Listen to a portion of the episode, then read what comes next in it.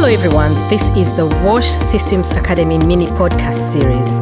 Each episode features an expert sharing their insights and experiences on finance for resilient wash systems. In this episode, we hear from Sophie Trémolet on how to make blended finance work for universal wash services.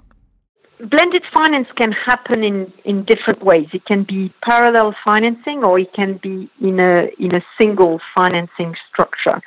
I think, yes, you're right to say there's different um, risk appetites and there's different types of investments as well, which yield different levels of returns. So when we say we need to become more strategic um, with the use of development finance, it's basically to say that um, development finance should stop chasing around the lower hanging fruit um, and leave that uh, to commercial financiers who are who can expect a return on their investments. The development financing should be used um, for more challenging, if you want, investments and those which are less likely uh, to yield a return. Because there is a strong risk at the moment that development financing um, is crowding out overall commercial financing that could um, come forward. So we need to be very conscious of that bias and use uh, development financing more, more strategically. I'm not saying this is easy because that really requires a change in approach, a change in mentality, and um, we've been trying to do that for some time. It's, it's not happened yet in the in the water sector. It's happened in other sectors. Um, for example, in, in the energy sector, there is much more appetite for commercial lending and therefore um, much more emphasis on attracting um, that type of finance. A similar type of, of change in mindsets um, needs to take place in the water sector. I guess one of the questions that, that I have about this, and knowing that we have this huge challenge, and it's great that someone's putting it on the table, both the big, the big sort of 114 billion a year figure, and also the thinking uh, smartly about how we can use existing existing government and donor finance to try and suck or crowd private finance in.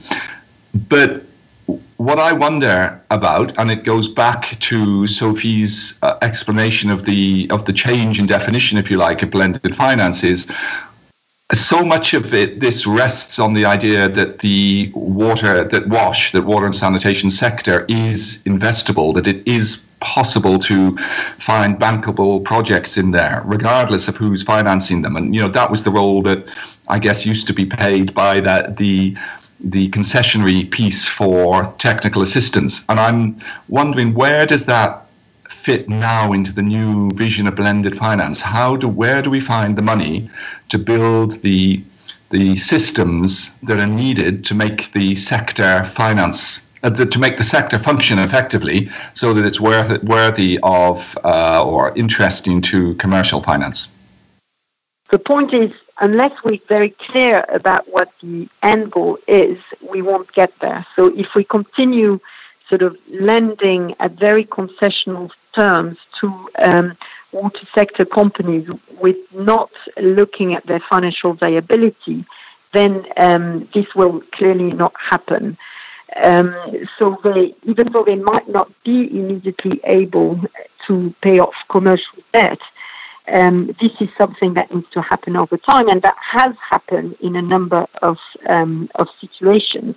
In the Philippines, for example, you have water service providers which have been able to borrow from commercial banks. And what is interesting, um, when the Philippines Water Sector Revolving Fund was set up, what is interesting to see is that the commercial banks are actually offering lower interest rates than uh, national development banks because there's um, a competitive aspect between commercial banks. If you have well functioning commercial markets and they see this um, segment as an investable um, market segment, then uh, they will be ready to, to lower their rates. But I think that points out to um, the main uh, key issue, which is that it's not only the water sector that needs to evolve uh, for this to become re- a reality. It's also the the capital markets that need to be reformed, and um, so that means we need to work um, with banks on making them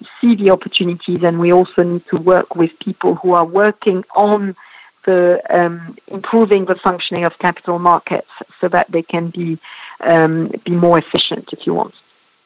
So this is clearly something that takes time. It's not going to happen over time uh, um, immediately, but we we can make little steps to go into that direction, and this needs to happen now. That was Sophie Trémolet for the Wash Systems Academy mini podcast series on blended finance for universal wash services. Find out more in the Wash Systems Academy.